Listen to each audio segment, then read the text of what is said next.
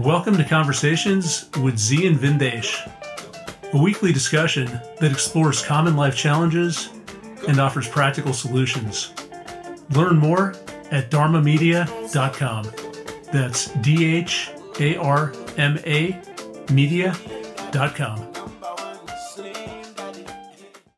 Welcome back to Conversations.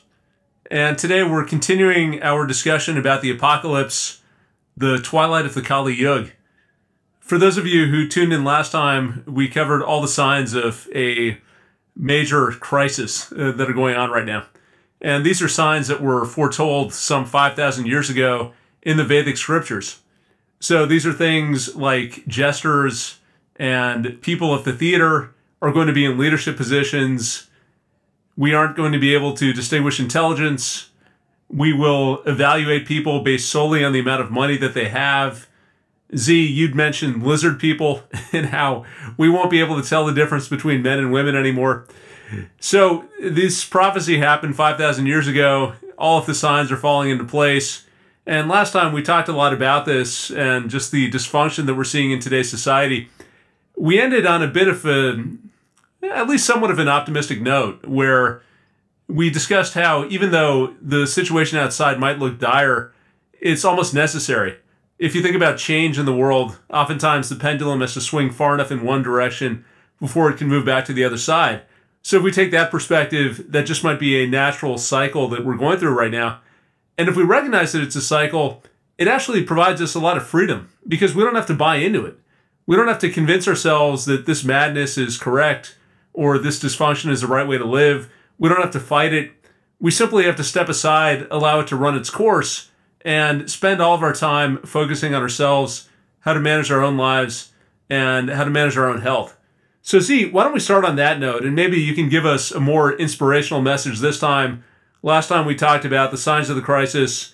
This time, why don't we start with your perspective on what do we do about it?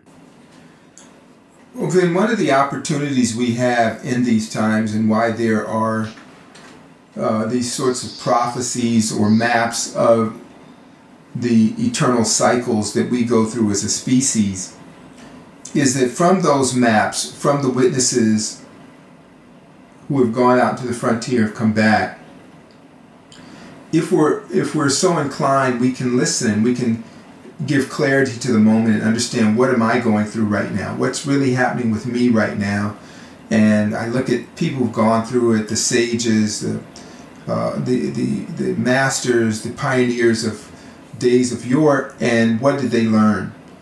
And from that, we can then develop a really healthy strategy for, for living now through these times that are generally agreed upon are the most peculiar times in known history, in modern history. For anyone living right now on this earth, whether they're um, in their 20s or they're 100 years old, we live in unprecedented times. And the prophecies, the scriptures, the Vedas, the Tao, they all gave us a hint of. When Lao Tzu penned the Tao Te Ching, a book of 5,000 words with everything you need to know about life, he had got fed up with the conditions of his homeland. He saw all the omens of social decline and he knew he had to pack up and leave. So there are different ways that we can separate ourselves from the normalization of intrinsic ignorance. And what I mean by that is knowledge is not one thing. It's not one thing you measure and say this person's smart and that person's a dullard. Or this when you contain this volume of knowledge or you've read this many books, you're smart it requires a lot. It requires a, a, a little bit of research along with experience, along with theory, along with study. Then you take all that, mix it up with actualization. What have I actually learned from it? And when you are able to have a healthy proportion of all sorts of intelligence, then you can navigate through this situation. Again, we don't own the truth. None of us are the singular bearers of all knowledge. What I can share is just from my experience working with people every day, you know, going through the ups and downs with everybody else, weathering this storm like others, and where can I provide comfort or guidance is simply where I'm coming from. In that place, it is time to do something very basic, which is reallocating your energetic resources and managing your your life resources in a more budgeted way. That means that when the air is as bad as it is now, in LA the air quality is in three digits bad. So we don't go out as much.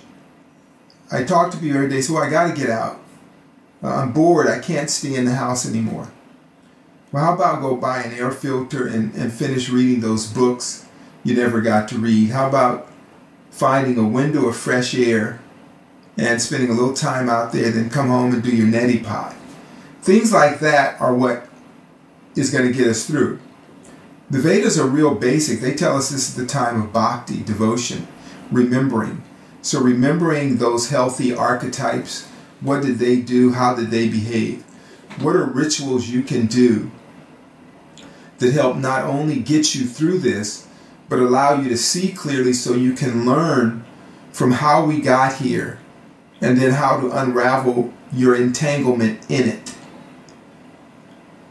So we look at what was said the rise of clowns as leaders.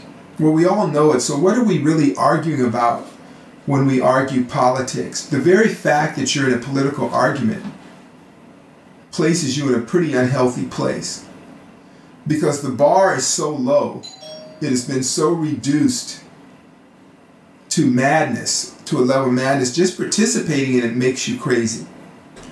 So we want to figure out a way to pull ourselves away from that so we can see clearly.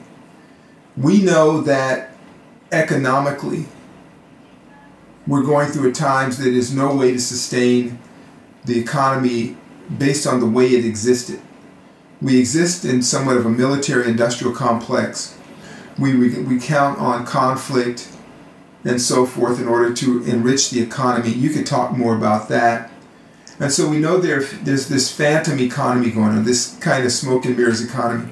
How then do we divest ourselves from this volatile materialism, which we've talked about before, and into a more holistic state of consciousness and being?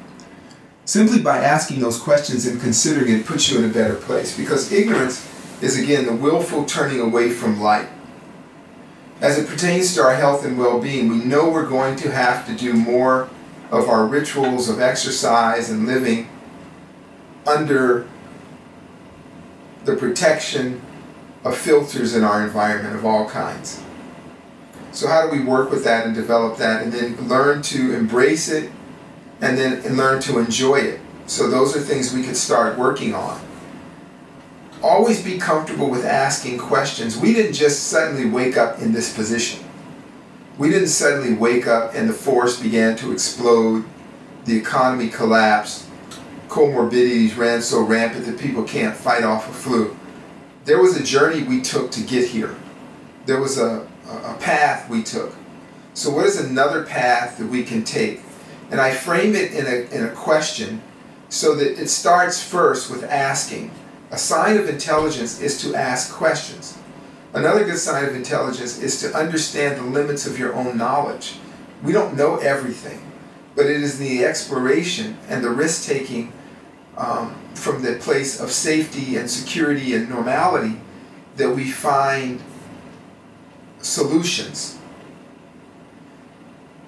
So I would say, this is the point where we really nurture the relationships that we have that nurture us. Because we don't have enough energy, you don't have enough resources to waste your energy and your time. So manage them a little closer to the heart.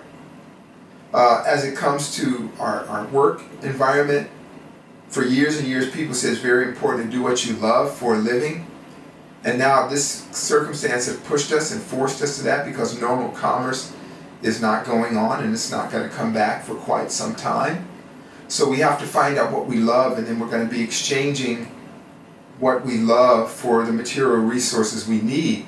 So it's going to include our passion, our blood, sweat, and tears, and our heart and soul. So find out what you love. What do you really love to do?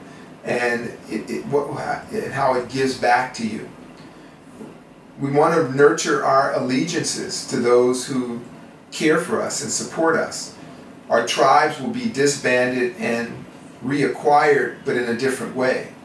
Our tribes will not be defined based on somebody else's definition of who you are. So self realization is the order of the day.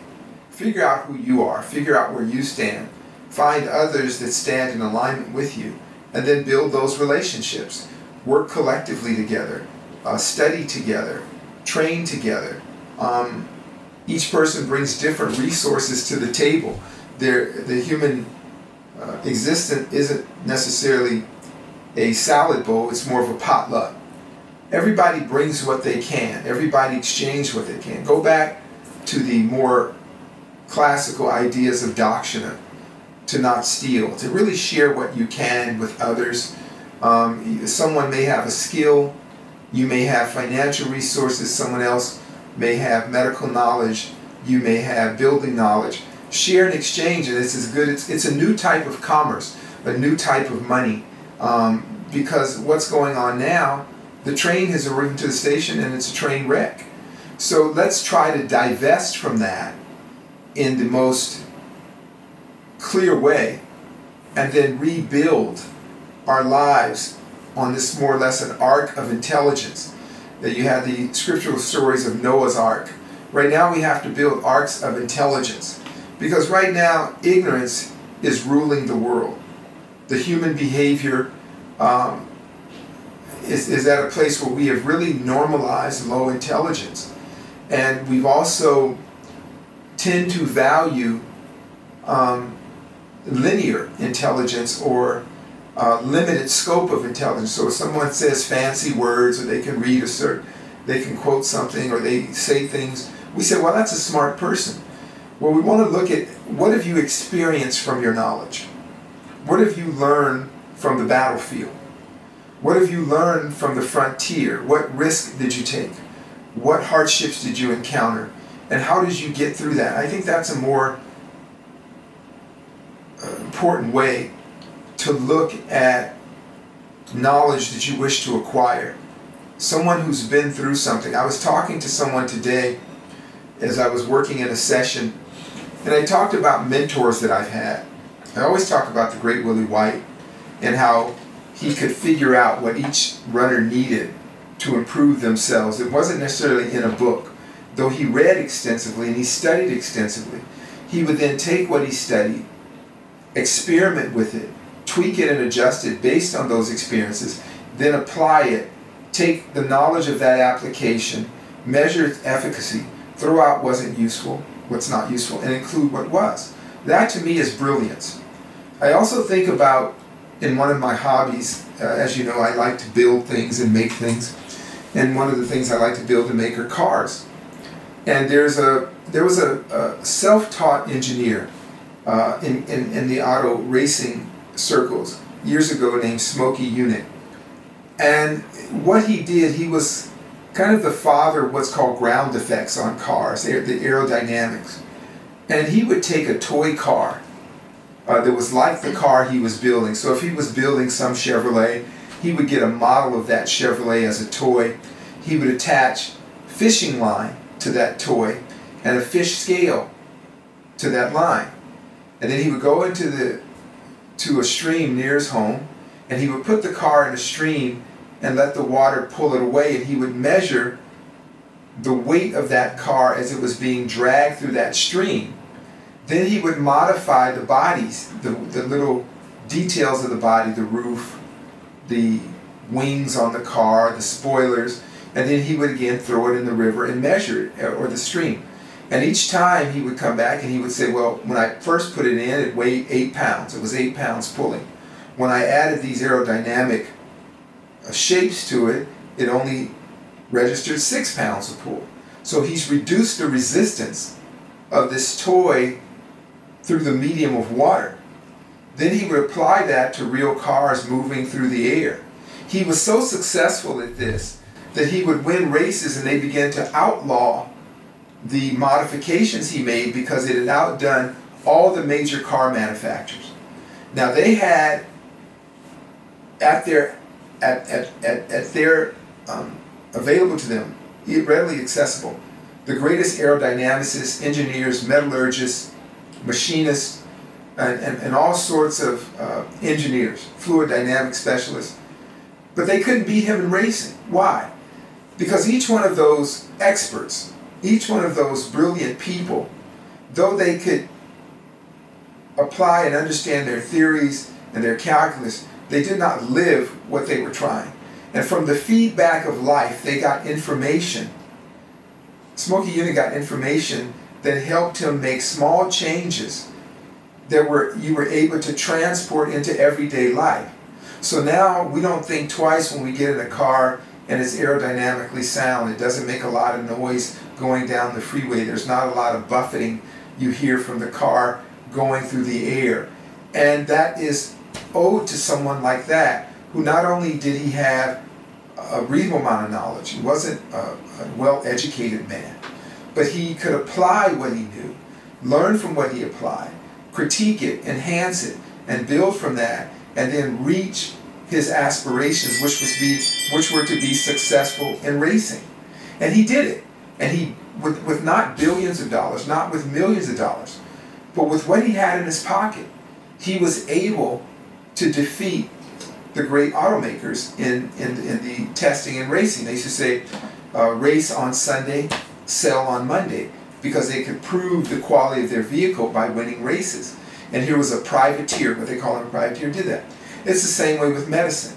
You look at the first guy that performed heart transplants. He was a medical technologist in South Africa, and he wasn't allowed to uh, perform surgeries on certain people because of apartheid but his study and interaction with the human body, saving lives in impoverished areas, he learned lessons that educated people who had great scholarly knowledge but had no visceral or tactile um, uh, way of exacting upon that knowledge.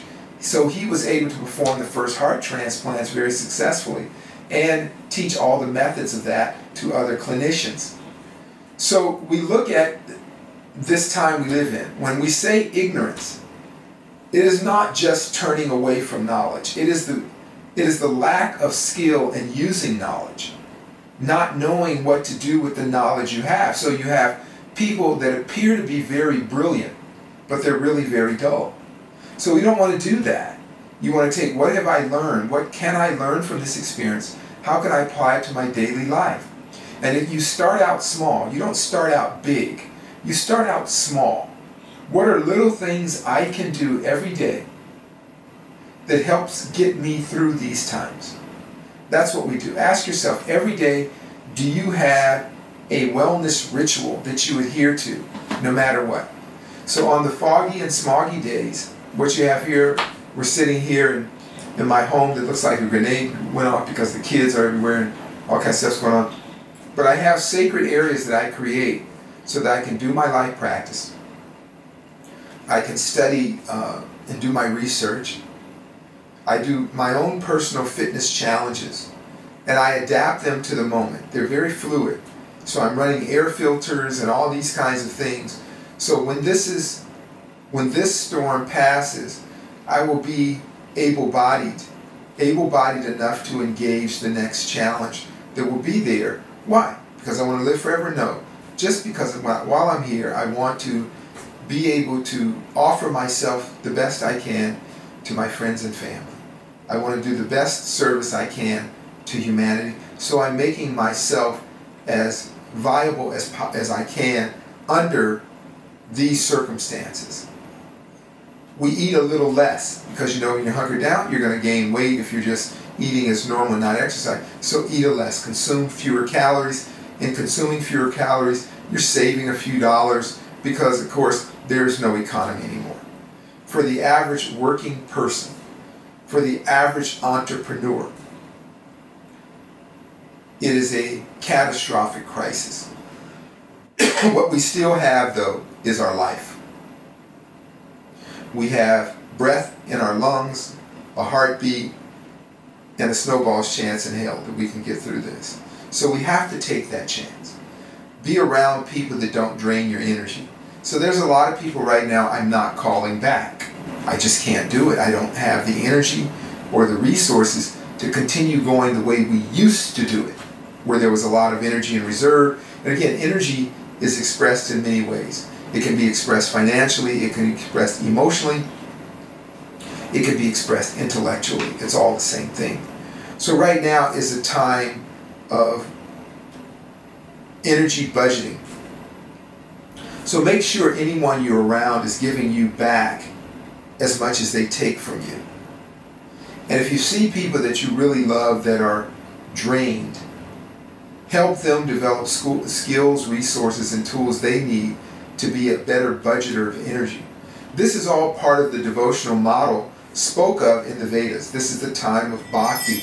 This is a time of devotion to remember with clarity the ways of the higher consciousness. Don't be fooled by experts. What I mean by that is flowery words are not enough. Show me how things work.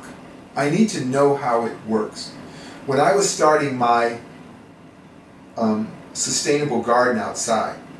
I went to a number of people and I talked to them, how does it work? I read a few books and I talked to gardeners. And each person gave me a little bit of information so my chilies are growing well. We're able to eat food from our garden we planted six or seven months ago, I think it was. We, we're able to grow food and have meals from that. Why? Because I'm not a horticulturalist. I have no real knowledge of agriculture.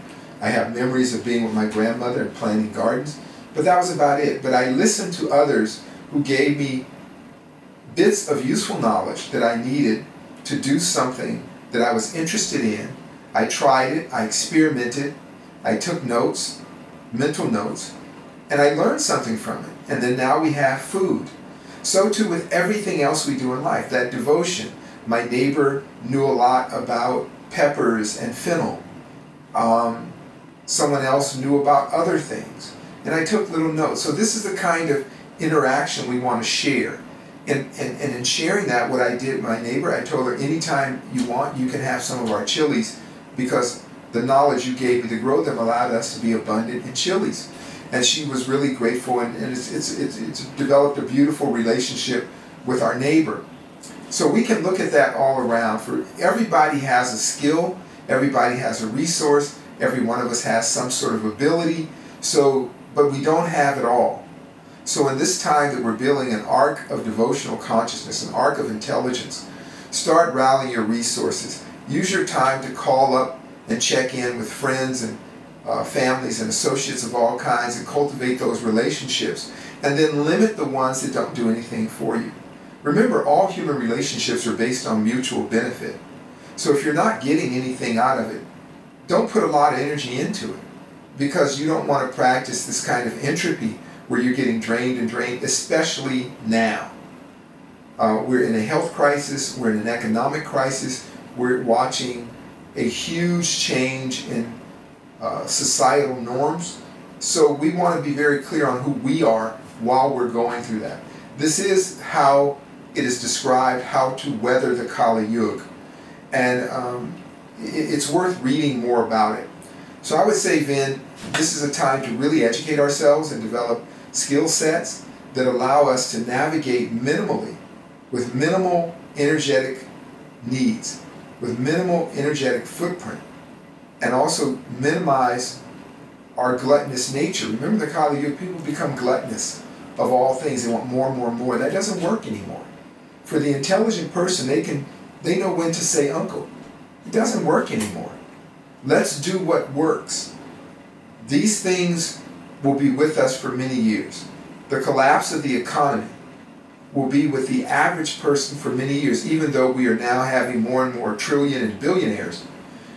There's only a few people on earth. There's only a few hundred of them, as where there's tens of hundreds of millions of other people who are suffering when it comes to health, the general health of most people is in the worst state in recorded history.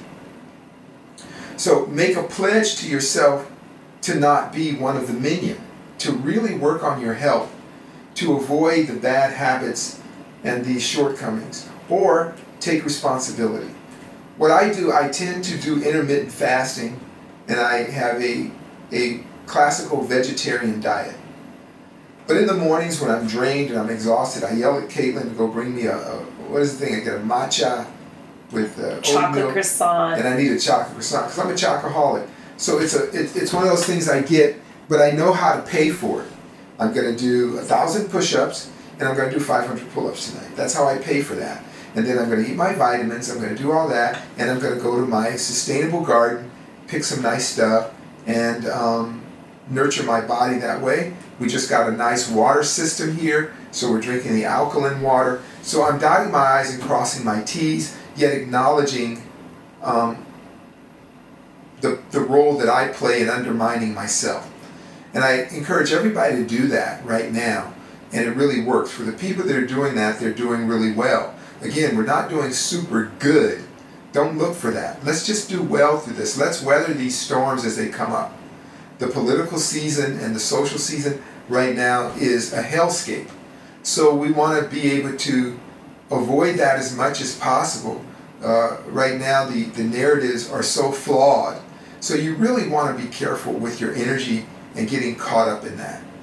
Um, so those are some things that I can think of that we can do to uh, manage ourselves and stay on the light the lifeboat through the Kali Yuga. You follow me, Ben? Zi, I think the energy management is critical.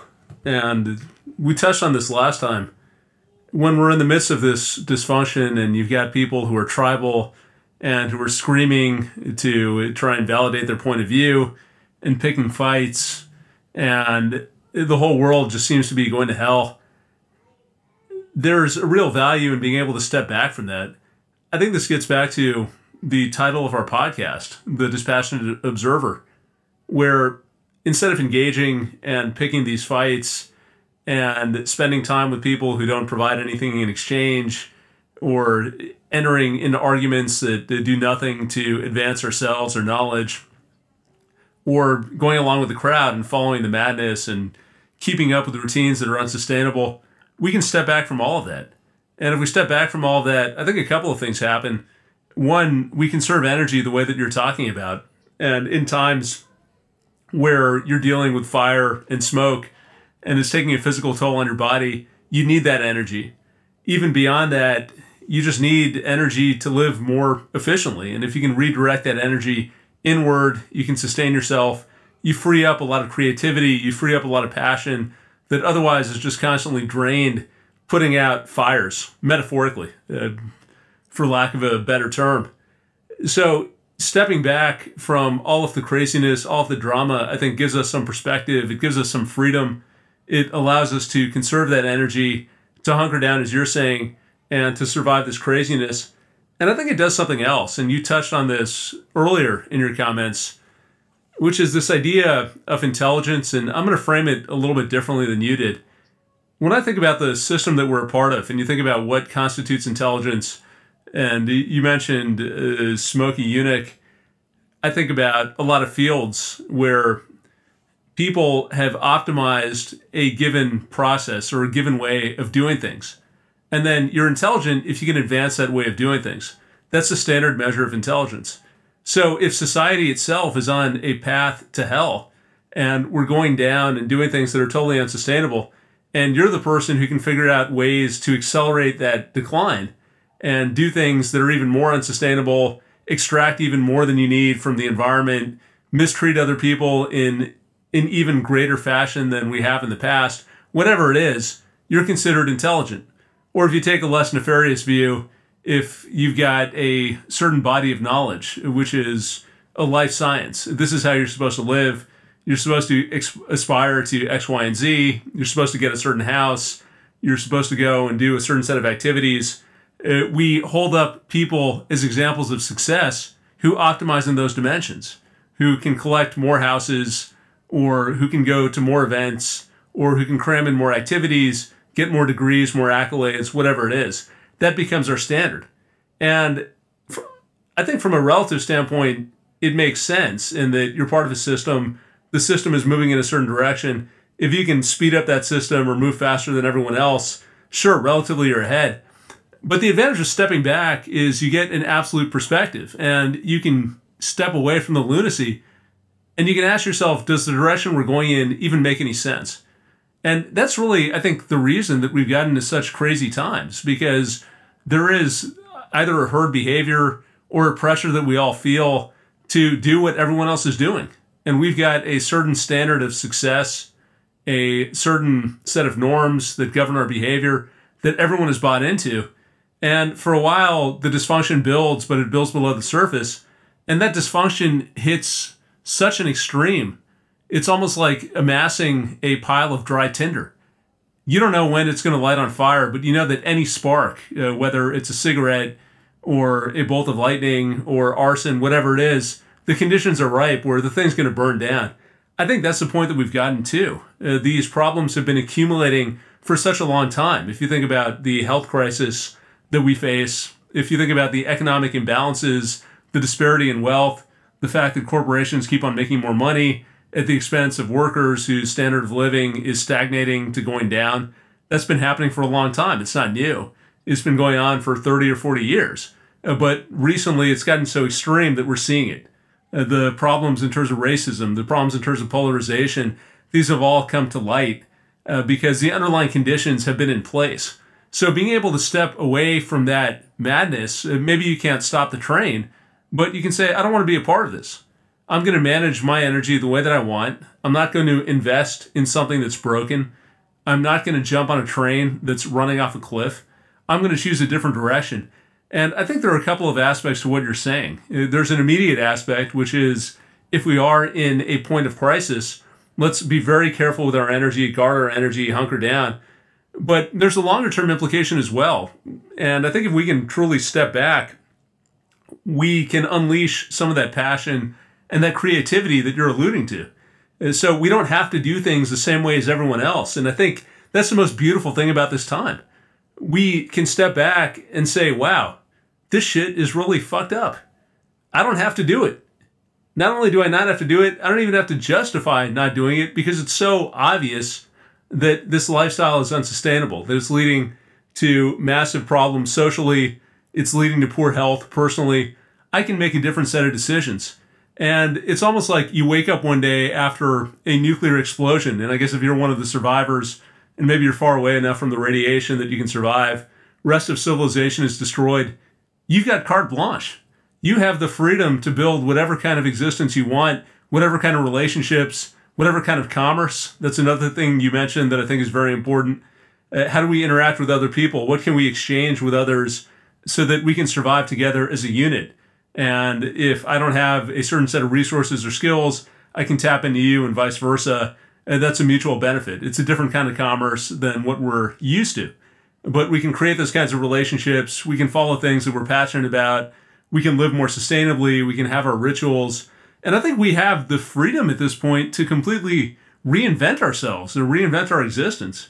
And it's not necessarily about changing what everyone else does, it's about looking inward, thinking carefully, you know, reflecting on what we care about, what we're good at, how we want to live our lives, how we want to spend our time, what nurtures us, and then living that way.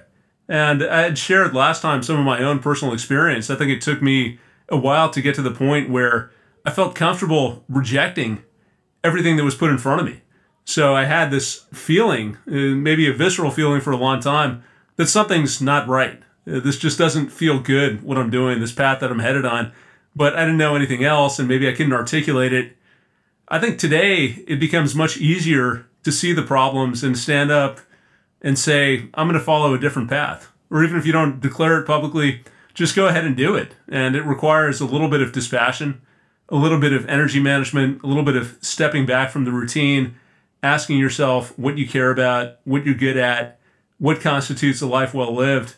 And ha- when you talk about devotion, I think about devotion to the people we care about and also honoring yourself honoring your value as a human being, your skill set, your intellect, and putting that to good work. Uh, sorry, to good use, uh, not just squandering it, going down the path that someone else has defined for you. So, I think it's interesting, Zi, because we started this conversation last time on such a dour note, talking about fires and ash and pandemics, and you know, it's like plagues from hell uh, that we're dealing with, and you overlay that with poor health and and hatred and so forth. But I think if you're able to step back from all that, it's really a message of inspiration uh, that I don't have to participate. I can do something better. I can do something more sustainable and I, can really thrive uh, regardless of whatever madness is going on around me. No, you're absolutely right, Vin. And as you're talking, I was thinking, just reflecting upon life and then where we're at now and my experiences. Way back, can't remember, maybe it was in the 70s or 80s, there was a movie that came out that was very disturbing. And it was one of the most watched television shows in America. It was called The Morning After. And it was about, it was during the Cold War, and it was about what would really happen if there was a nuclear war.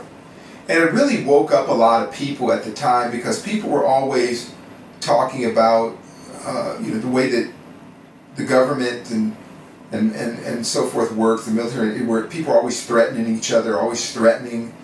And this movie was so shocking because it was a great depiction of there's no winners in a nuclear war. Nobody wins in a nuclear war.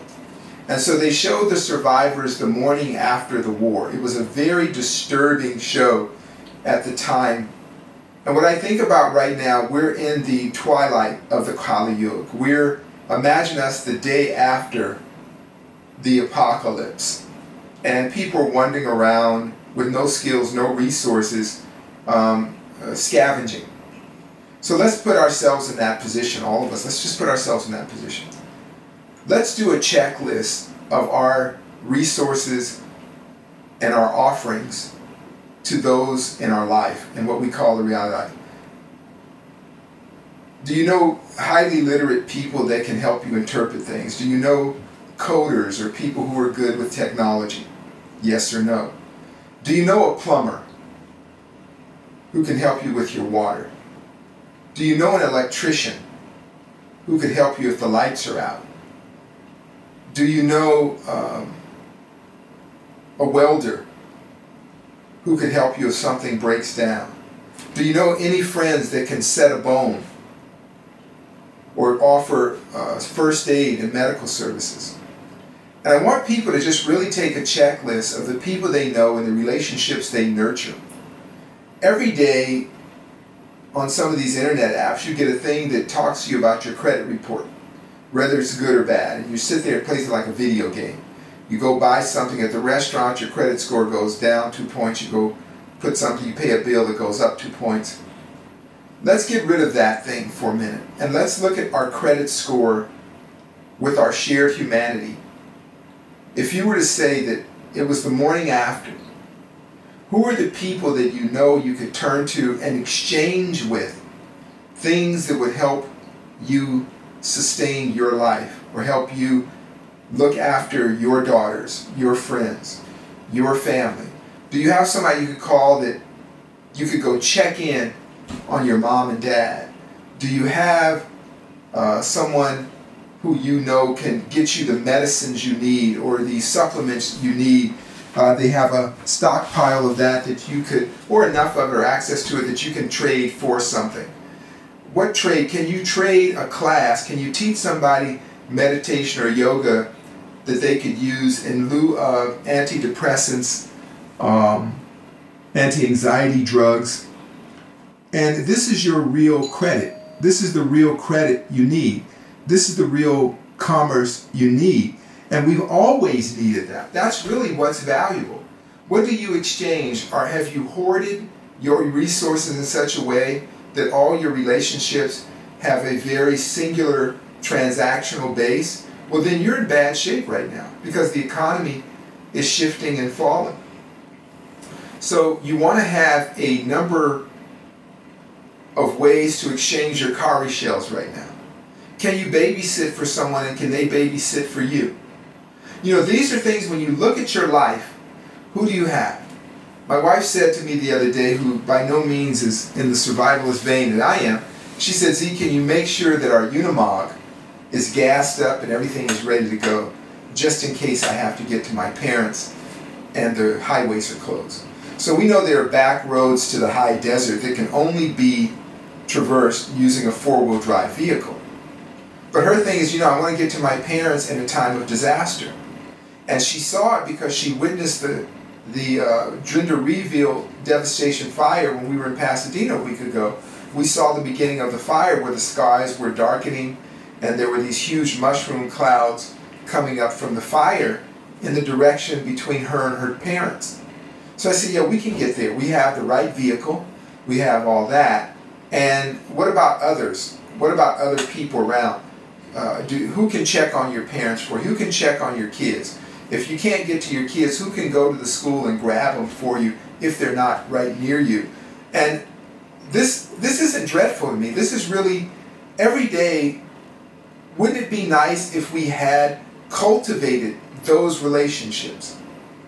Do you know people globally that if you needed to go to Costa Rica and spend a weekend with someone, or a week, or whatever, do you know someone who owns a farm that you could maybe hang out at for a while until things settle down. Again, I'm not saying this to make people like me and, and be into this whole apocalyptic survival thing. I'm just saying the, the, the energy it takes to develop those relationships is a good way to spend your energy. I try to teach and share with people every day something that betters their life. In exchange for that, they do things for me right now during the apocalyptic times of the Chinese, I, I tend to distance myself from people who are not sharing or exchanging in an equitable way because there'll always be people that look for a bargain. There'll always be people who want to get a lot and give nothing or get a lot and give little. So right now I don't I can't deal with them at all because our resources are minimal. But it's really cultivating human credit right now is very important real human credit. Don't ask for anything from anybody and come empty handed. If you can't give money, give your time, your resources, your energy, uh, take out the garbage, plant some food, bring a meal, just as a practice. So this is the this is the way we manage to the Kali Yuga. These are acts of devotion. Show them not in words, but in action and deeds that I love you. I value you. You advance my life. You support my life. You extend me as a human being. These are things we should be doing anyway, but during these horrible times, we have been far away from that. We forgot about that. We have singularly transactional relationships, and we have learned to live with that. We tend to be thieves. We tend to try to get more out of people and give nothing back. I know people that will just watch others suffer to see how will they get through the suffering. It's like watching a train wreck or an auto accident and you just sit on the edges and watch and observe. Wow, look at that person struggling to get out of the road. I wonder if they're going to make it or not. Better them than me. Those are people that you slowly eliminate from your life and not give energy back to that. Because right now is a time where we have to collectively support, encourage, sacrifice Give freely of your heart and your time to things that give back to you. Just like my sustainable garden. When I'm out there tilling the soil and watering it every day, it gives me food. When I don't, it doesn't give me food. And that can happen in different ways. So this isn't just something bleak and dire and oh my God, the, the politics, the social unrest, the environmental collapse, the societal collapse. You know, the truth of it is, as you said, it was built on a foundation in sand anyway. The tide has come in. That foundation no longer exists. So let's build a foundation deeply rooted in the granite of the earth so that it lasts and lasts. And that way we will do we will fare better than worse. We cannot live forever, but we can affect the quality of our life here. Stress is off the chart. Hospitals all over the country are overwhelmed with stress related diseases and immune, immune compromised diseases. Let's do things now within arm's reach that nurture our humanity. We all build our own ark of survival by nurturing and cultivating the communities and the sub tribes that are around us. Don't be fooled. Don't be deluded by the madness. Pull yourself out of it. Withdraw from it immediately. Master your meditations. Learn how to be okay being alone. That is a basic sign of intelligence that you can be alone. Another basic indicator of intelligence is the ability to be still. Can you be still? Because what you're doing is managing your energy. And in that stillness, you're able to see, plot, plan, and create healthy strategies for living. All life is strategy. So these are things we can do now. These are all devotional practices. You follow me, Vin? Yeah, the analogy that you have about building a life and a foundation of granite, I really like that. That's something that resonates. And I think it means a couple of things to me. Number one, we don't have to be touched by external circumstances. The world can be falling apart. People can be fighting, screaming at each other, doing whatever crazy things they're doing. But if we have a strong foundation, our life, the structure that we create, will remain intact. And with that foundation, we can thrive, we can grow, we can develop. We are not subject to the vicissitudes of the external conditions. And I think that's something that is extremely powerful. And that's what happens when, as you say, Zi, we approach life with that devotional mindset. We can cultivate relationships, we can manage energy effectively, we can do things that we're passionate about that are sustainable. And in the stillness uh, of our mind, we can find presence, we can find appreciation for whatever challenges we're going through. And that to me is a rock solid mindset. That is something that is not going to be destroyed by fires or pandemics or tribalism or whatever other signs of the apocalypse we're dealing with. Uh, so I think if we are just able to create that foundation, uh, we're in a much better, much healthier, a much stronger place. And despite the apocalypse, in some ways, we might end up better off on the other side because this might force us to reconsider our behavior, excise some of the habits and some of the relationships that have been draining us. So it's an interesting juxtaposition because, on the one hand, the conditions outside are deteriorating.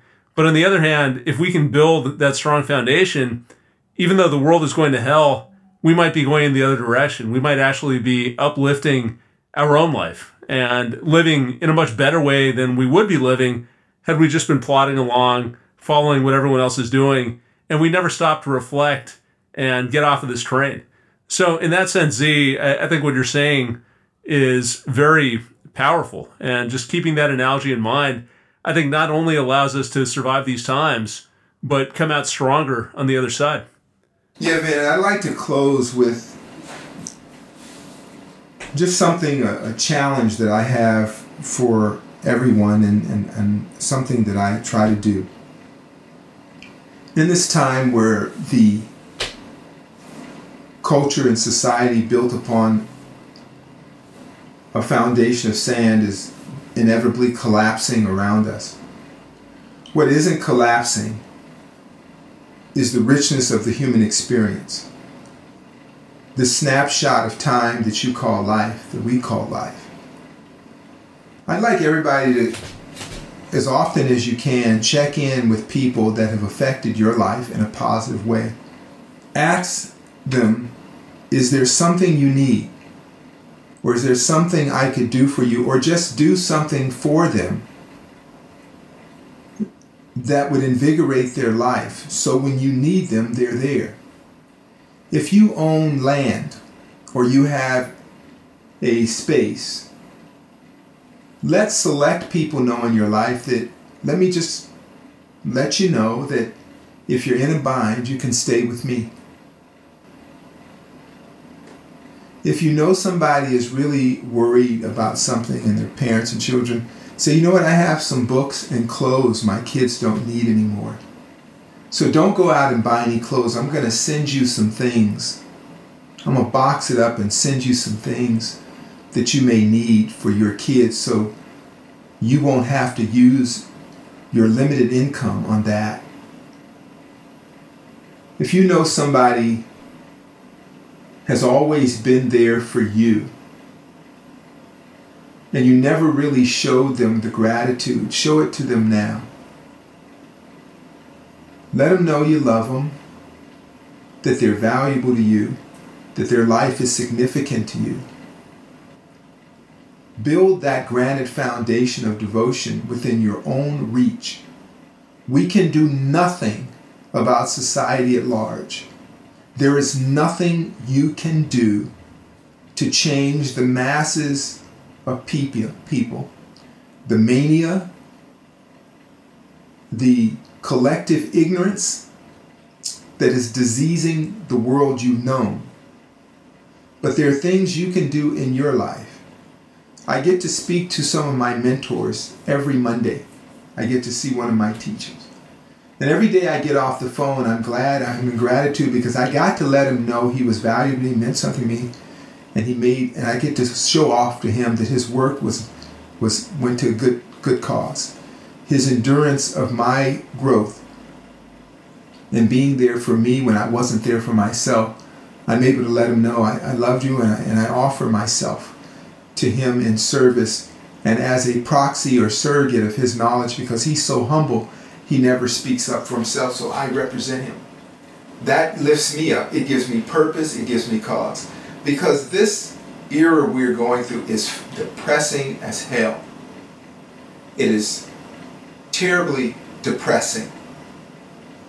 And the more you talk to people, the more it increases that depression. Because ignorance offers nothing. So be intelligent, be a light, in the barren times. Be heat in the cold. Offer comfort to those that are suffering. But you don't have to go out and try to be Dalai Lama.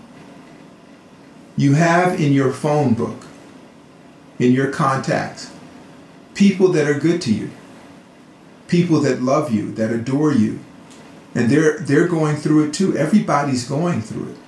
Just check in. It doesn't take much effort to send somebody a note, reach out on a phone call, help them with a meditation, give them an instruction on being healthy or well. And then as you get closer to home, remind each other of the transiency of life. And between you and Ivan, you know that if this stuff gets worse, gets rough, and you need me to go get your parents, they're a few miles away. They may not believe how bad it is, but we know it is. We know it is. And again, not in a dreadful way, but you can't breathe the air in California. It's unbreathable. Literally, it is unbreathable. And the air that you do breathe is laden with a virus of unknown origin. And with that, there is political and social unrest that has caused everyone to be on one side or another with no middle ground hatred has got a new infusion, and the illusion of tribalism are, gu- uh, are guiding the blind and ignorant. So it is time to hunker down. So I got you covered, Vin. And um, anybody else that's with us, just check in. Love you much. All right, brother. Well, I appreciate that. Uh, good to know that the, the parents are in good hands. And I think the perspective you have is spot on. Uh, let's cultivate relationships, manage our energy, reconsider our life, do things that nurture us, that unleash our talent, our passion, and come out of this whole time stronger. If you enjoyed the show, please consider leaving us a review on Podbean, iTunes, or your favorite podcasting app. Each five star review helps us bring you more unique and insightful content. Learn more at dharmamedia.com. Peace.